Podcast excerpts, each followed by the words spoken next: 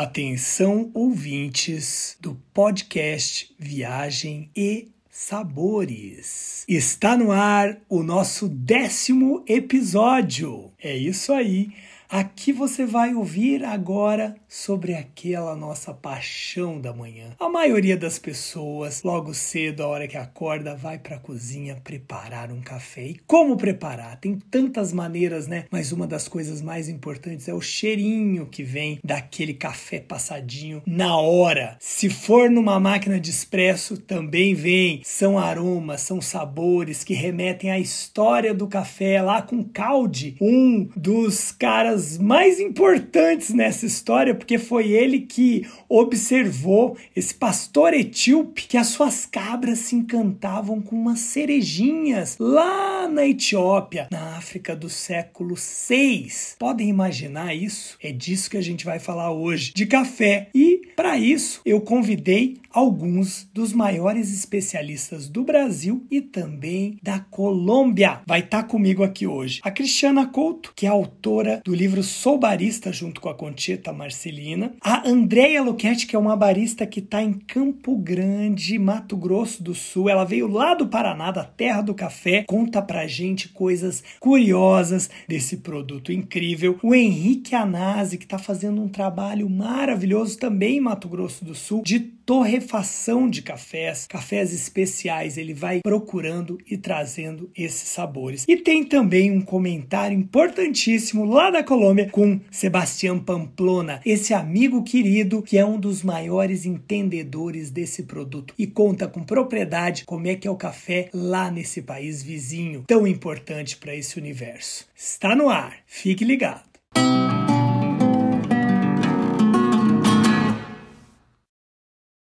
Do além-mar vem esse produto incrível chamado café. Na história mundial, em 1714, o rei Luís XIV foi presenteado com uma muda que foi posteriormente plantada no Jardin des Plantes, em Paris. É um dos capítulos românticos da história do café que está retratado no Dicionário Gastronômico Café e Suas Receitas da jornalista Juliana Bastos. Ela também conta que de lá para cá o cultivo do café espalhou-se por São Domingos, Porto Rico, Cuba e posteriormente para os Estados Unidos. E no século XX viriam a consumir 6 milhões de sacas de café por ano. É isso mesmo. Já aqui no Brasil, o primeiro local que recebeu o café foi o estado do Pará, o primeiro produtor de café. E segundo consta oficialmente, ele primeiro recebeu as sementes do precioso arbusto etíope que chegou pelas mãos do capitão-general João da Maia da Gama para o sargento Mor Francisco de Melo Palheta em 1727. Isso tudo também retratado aí no Café com suas receitas. Mas por falar em livro, a gente tem um livro bem técnico sobre café chamado Sou Barista e eu bati um papo rápido com a minha amiga Cristiana Couto e contou um pouquinho sobre esse livro. Vê só. Cris, conta para mim um pouco sobre o livro que você fez junto com a Conchita Marcelina, Sou Barista. E por que, que é importante o apreciador de café ter esse livro em casa? Paulo, é um prazer estar aqui e ter convidado por você para esse podcast. É o seguinte: a primeira coisa é que esse livro foi publicado já há cerca de 10 anos. Então, é importante saber que muita coisa de lá para cá já mudou no universo dos cafés, porque a área de café, e aí eu estou falando da área de cafés especiais, é uma área muito nova no Brasil e no mundo, né? Então, isso é preciso levar em conta. A segunda coisa, a importância para quem gosta de, de, tomar café de um livro como esse, O Sou Barista, do qual eu participei, é que a gente dá uma introdução a esse universo de cafés especiais que é muito diferente do café tradicional, pilão, melita, seleto, que as pessoas estão acostumadas a tomar e que já faz parte do cotidiano de todo brasileiro. Tanto que as pessoas devem achar que café é um produto brasileiro, e na verdade não é, né? Né? O café é uma matéria-prima, é uma planta que veio da África. E dependendo de que café nós estamos falando, e no caso eu falo de cafés especiais, ele vem de uma determinada região da África, que é a Etiópia. Enfim, então a importância de um livro como esse é introduzir o apreciador de cafés em um universo em que o café é um produto tão complexo quanto o vinho. Ele tem diversas qualidades, ele tem diversos aromas, ele tem diversos sabores e que são bem diferentes daqueles com os quais a gente está acostumado no nosso dia a dia. Então, essa é a importância deste livro, basicamente. Legal, né? Fica a dica do Sou Barista. Bom, agora vamos falar um pouquinho de café no Brasil. Conversei com a Andréia Luquete sobre esse tema. Ouça esse bate-papo gostoso, com gostinho de café agora. Andréia, conta para mim um pouquinho sobre o dia do café. Todo dia é dia de café? Será que é mesmo? Conta pra gente um pouco sobre isso. Paulo, todo dia é dia de café, sim. Mas temos duas datas oficiais aqui no Brasil. A primeira delas é uma data nacional que comemora o início da colheita do café, que é o dia 24 de maio. A segunda data é uma data internacional, celebrada no mundo inteiro e instituída pela OIC, Organização Internacional do Café, que acontecerá no dia 1 do 10, dia 1 de outubro. Essa data marca o fim da colheita no mundo inteiro marca o quanto de café o mundo colheu naquele ano. É onde os números saem e a gente celebra todo, tudo isso. A gente celebra o esforço das pessoas que trabalharam, a gente celebra a diversidade de cafés que o mundo inteiro tem, porque a gente tem cafés com sabores riquíssimos, né? São mais de 80 sabores. Nós celebramos a diversidade de pessoas envolvidas, né? Se a gente pegar a faixa de terra ali onde que o café é plantado, né, entre entre o Trópico de Capricórnio e o Trópico de Câncer, nós passamos por países tão belos, então a gente é, celebra isso também nessa data, o que é muito bonito. Então, as duas datas aí que nós temos oficiais é dia 24 do 5, maio, e dia 1 de outubro, Dia Internacional do Café, comemorado no mundo inteiro, como o nome diz, internacional. Paulo, existe uma polêmica, né, com relação a essa questão dessas datas, né, comemorativas. Oficialmente, como eu disse, as duas datas oficiais é dia 24 e dia 1 24 de maio, dia 1 de outubro. É, aconteceu alguma coisa que a gente não sabe de onde surgiu, né? Eu acho que antes de ser instituído o Dia Internacional do Café, aqui no Brasil, acho que as pessoas comemoravam essa data numa, num dia qualquer. E acho que eles colocaram essa data no período de abril, mas abril não tem uma relação direta com o café, né? A gente não sabe, foi, foi alguma data que estava aberta ali no calendário e as pessoas colocaram isso como sendo verdade. E a gente hoje sofre um pouco com, com isso, porque uma pessoa reposta e aí todas né, vão, vão, vão postando tal. Um pouco por não saber, né, por desconhecer, outro tanto porque é, o próprio Google né, deixa ali em evidência isso, mas deixa também, se você for é, é fazer uma pesquisa um pouquinho mais aprofundada, você vai ver que ele não tem conteúdo para justificar justificar essa data em abril. Então, é, acontece sempre, todo ano, isso é fato. Eu tento alertar a maioria das pessoas, né, para que elas celebrem realmente a, a, o, o café no período que deve ser celebrado, até para não criar justamente uma confusão na cabeça das pessoas, porque acaba que mundial, internacional, você acaba confundindo. E aí chega lá em outubro, né? E as pessoas não sabem, ah, mas a gente já não comemorou? Não, né? Não comemoramos ainda. Agora sim a gente comemora. E como eu disse, a celebração de outubro, ela tem um fundamento tão bacana, né? Que a gente sabe quanto de café a gente vai ter para o próximo ano, né? A gente termina a colheita em outubro, mas a gente só vai é, consumir aquele café no ano seguinte, né? Pelo, pelo todo o processo que o café passa. O café é uma é uma cultura, né, que dentre todas as culturas, né, do agronegócio, de agricultura, ela é a mais complexa, né, é a que requer mais tempo. Então, é muito bonito, né, e eu valorizo bastante essa data instituída pela OIC, tá bom? Só fazendo esse adendo aí com relação a essa, essa confusãozinha que todo ano tem. Mas fica engraçado no final das contas. A gente sempre tem que levar por o lado positivo e fazer disso uma, um certo humor, uma certa brincadeira, com uma boa xícara de café, claro. Andreia, sobre as regiões produtoras de café no Brasil. Você é do Paraná. Você pode contar um pouquinho para a gente a respeito dessa região de café, de produção e de outras regiões do país que produzem café? Obrigado. E as principais regiões, né, produtoras, né, no Brasil de cafés especiais são: primeiro a gente tem ali Bahia com a Chapada Diamantina, com café né, que tem características de acidez cítrica, um frutado, um caramelo e uma peneira que a gente chama de peneira alta, é um café graúdo porque ele é irrigado.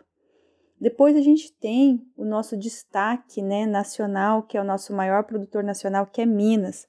Então a gente tem ali os estados de Cerrado, Sul de Minas, Matas de Minas, Mantiqueiras de Minas. Os cafés mineiros, eles têm uma característica em comum, que é uma acidez muito valorizada no universo de cafés, tá? Então, a maior parte do café mineiro, ele vai trazer acidez. A acidez não pode ser confundido com gosto azedo nem adstringente, tá? Essa acidez é o que traz brilho para a bebida.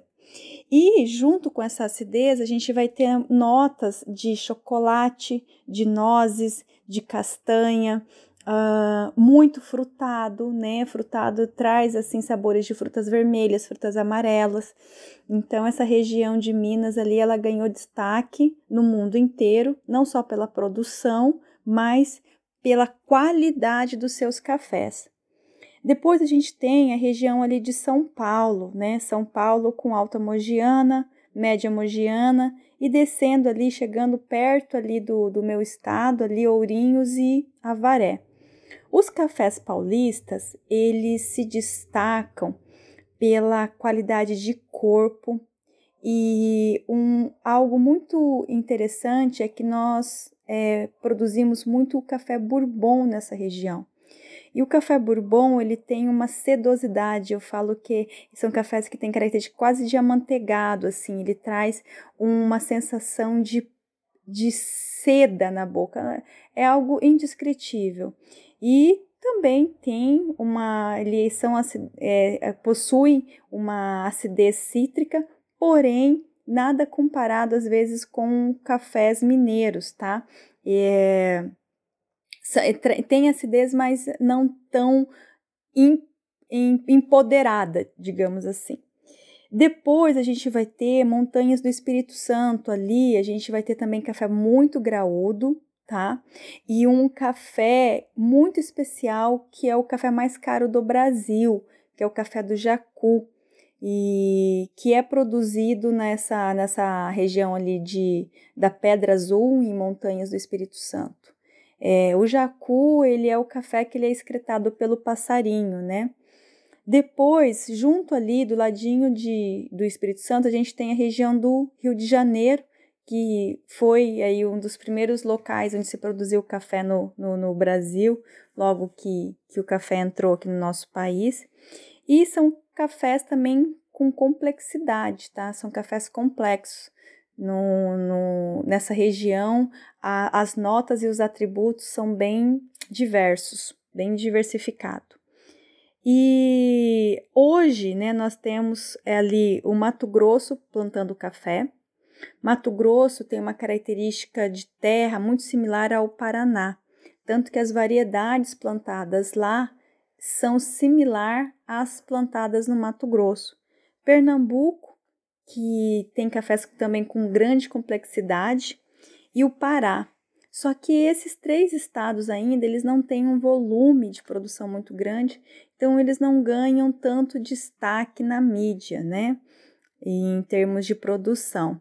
Mas se você encontrar cafés dessas regiões aí e consuma, porque são cafés que são diferenciados. André, agora aquela pergunta que não quer calar. Qual que é o seu café favorito? Qual é o meu café preferido? O meu café preferido é café gostoso, é café bom, é café que na hora que eu começo a preparar, eu já falo, meu Deus, que cafezão.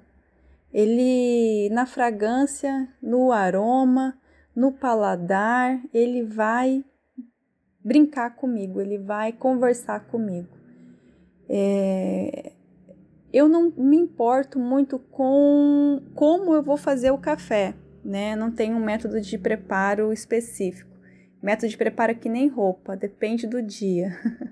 depende do dia a gente vai com um, depende do dia a gente vai com outro. Mas eu gosto de saber que eu tô tomando uma bebida que se eu deixar ela parada ali, e ela sair da temperatura quente e depois ficar morna ou ficar fria, em cada estágio de temperatura eu vou sentir uma nota sensorial diferente, ela vai me dar algo singular, diferente. E, e é isso, Paulo. Eu, eu, eu gostaria muito que as pessoas tivessem o hábito de tomar café.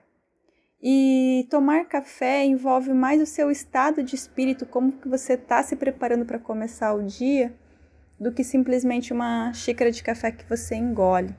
E é isso, eu, eu, eu também acho que como barista eu gosto mais do, do momento em si de tomar café, de fazer café, de servir um café para alguém, de encantar esse alguém com esses atributos do café, do que só do café em si. Você tira você tem um cafezão, mas você não tem um momento legal ali prazeroso para consumir, perde todo o encanto, né?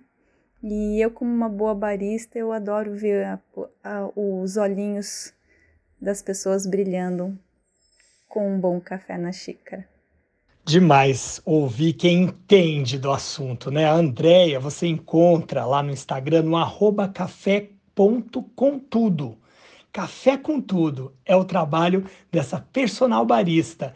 Mas olha, também conversei com Henrique Anasi, que é um torrador. Ele é barista também, já trabalhou em São Paulo em vários lugares, até lá no Coffee Lab, e ele hoje tem um Ramita Cafés em Campo Grande. Olha só esse bate-papo com quem entende. Henrique, fala para mim um pouquinho sobre a torrefação de café. Isso é algo que realmente faz diferença na hora do consumidor final, das pessoas que apreciam esse produto?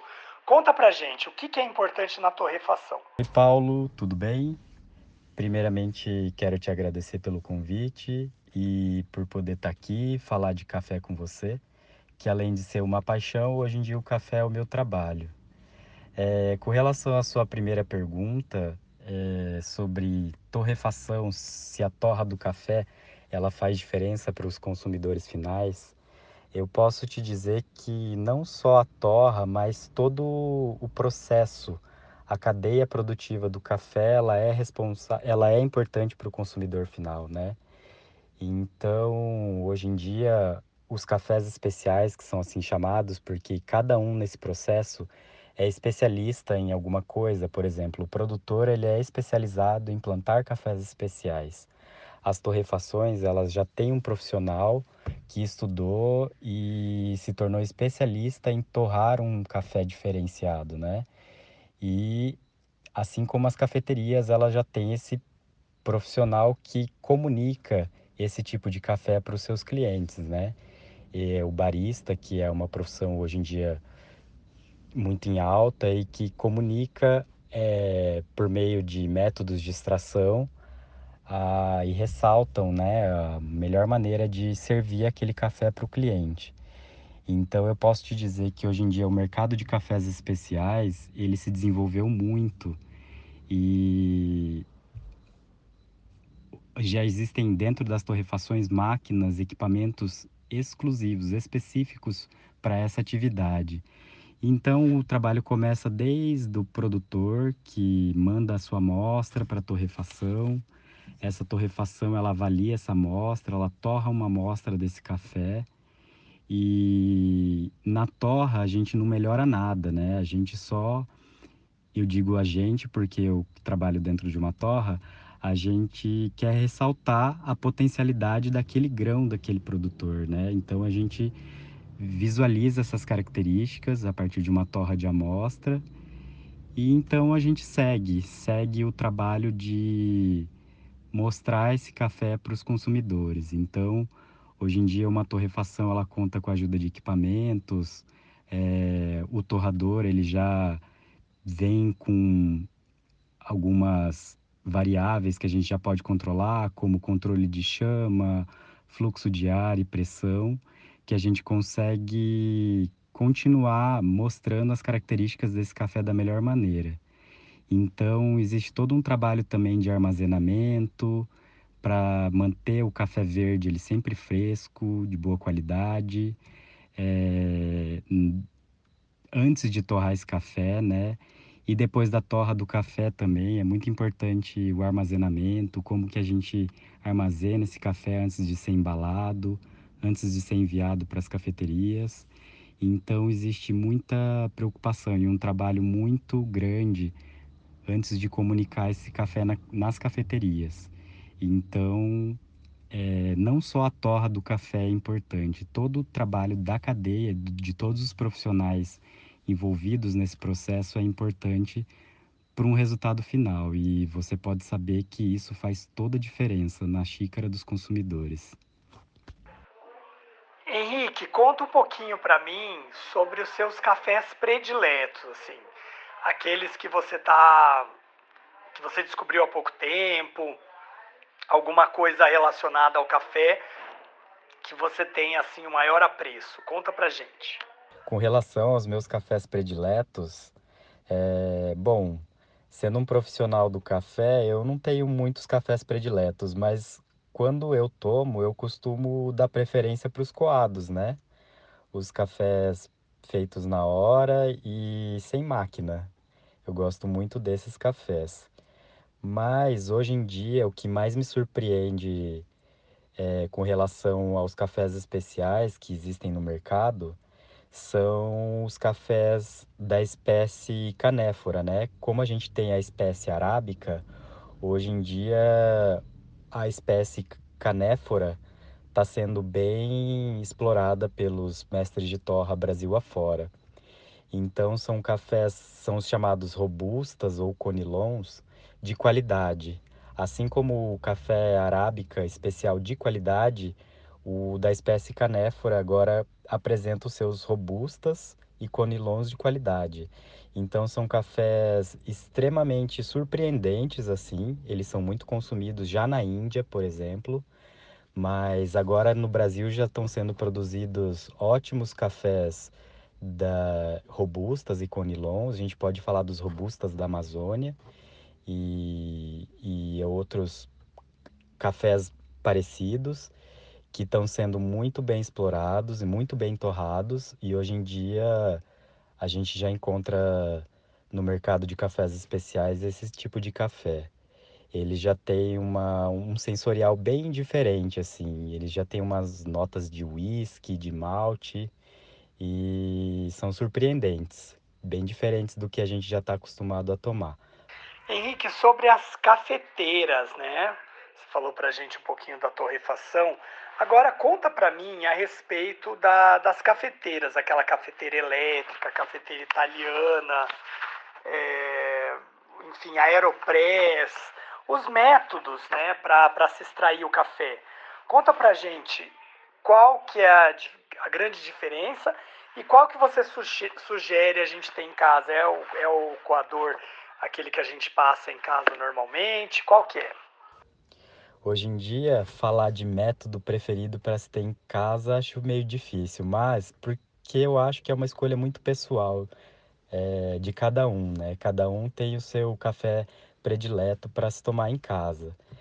Tem aqueles que preferem um café mais intenso, então geralmente optam por um café expresso é, ou um café de pressão que se obtém na Aeropress ou da própria moca é, cafeteira italiana, que trazem um café mais encorpado, uma bebida mais intensa, né? Tem aqueles que preferem esse tipo de café, ou aqueles que gostam de um café filtrado numa melita, ou outro qualquer outro café de gravidade, né? Que a gente chama de métodos de gravidade e que extraem uma bebida mais leve, mais suave, que ressalta mais a doçura da, do café, né? Ou mesmo aqueles que gostam de vaporizar um leite na sua própria máquina de espresso caseira e ou tem alguma outra algum outro acessório para fazer esse leite com mais espuma, que traz uma bebida mais cremosa. Hoje em dia a gente já tem muitos, é, muitas, muitas, muitos métodos, né? Muitas, muitas opções para tomar um café de qualidade em casa. Mas eu acredito que método é uma coisa que é muito pessoal. Mas o mais importante que método seria escolher um café fresco, um café de qualidade, né, na hora de comprar um café e se puder ter uma água filtrada, poder ferver essa água e moer o café na hora. Se a pessoa tiver alguma possibilidade de adquirir um moedor e moer esse café na hora, isso faz toda a diferença. E para qualquer método que, se for, que for fazer o café, eu acredito que ter essas, esses, esses a água, o moedor e o, o, um café de qualidade, isso vai ressaltar ainda mais e vai valorizar ainda mais o café que a gente toma em casa. Então, ficando sabido no assunto café, hein? Que máximo, gente. O Henrique é uma enciclopédia no assunto, né? Quem gosta faz com gosto mesmo, né? Eu já fico com vontade de tomar esses cafés. Eu realmente não sei qual método é melhor. Eu adoro café expresso tirado bem curtinho, nunca café com açúcar. Pelo amor de Deus, é realmente uma heresia. Mas falando em cafés do planeta Terra, eu que já estive até lá na Etiópia provando cafés realmente maravilhosos, mas um dos lugares mais impressionantes que me cativou nesse assunto é a Colômbia. Que a gente tem até um compartilhar aqui na América do Sul, a gente produz cafés, né? O Brasil grande produtor, Colômbia também, mas muita gente acaba tomando café é, sem dar muito valor para ele, misturando aí é, com, com outras coisas, né, mesmo com açúcar, ou tomar café frio, ou tomar assim, né, aquele cafezinho que não foi mais velho, que já está meio passado, cafés com notas de sabores esquisitos, aquele amargor muito forte, é, o café com aquele pó que tem misturas, enfim, a gente quem começa a gostar mesmo desse assunto procura essa particularidade. E uma das pessoas que me mostrou muito sobre isso e, e me ensinou a fundo foi o, foi o, o Sebastião Pamplona, que é um grande amigo, ficou muito amigo, colega de trabalho lá no Instituto Mariano Moreno, em Bogotá, e me mostrou mesmo cafés assim incríveis, inesquecíveis. Um deles que eu provei foi o Geisha, que até o, a hora que eu perguntei para o Sebastião, que eu mandei a pergunta para ele, eu não lembrava o nome, eu falei samurai, eu falei campai, eu falei saque, porque a gente acaba se esquecendo né, dos nomes. E eu lembrei, a geisha, o nome do café, realmente é maravilhoso.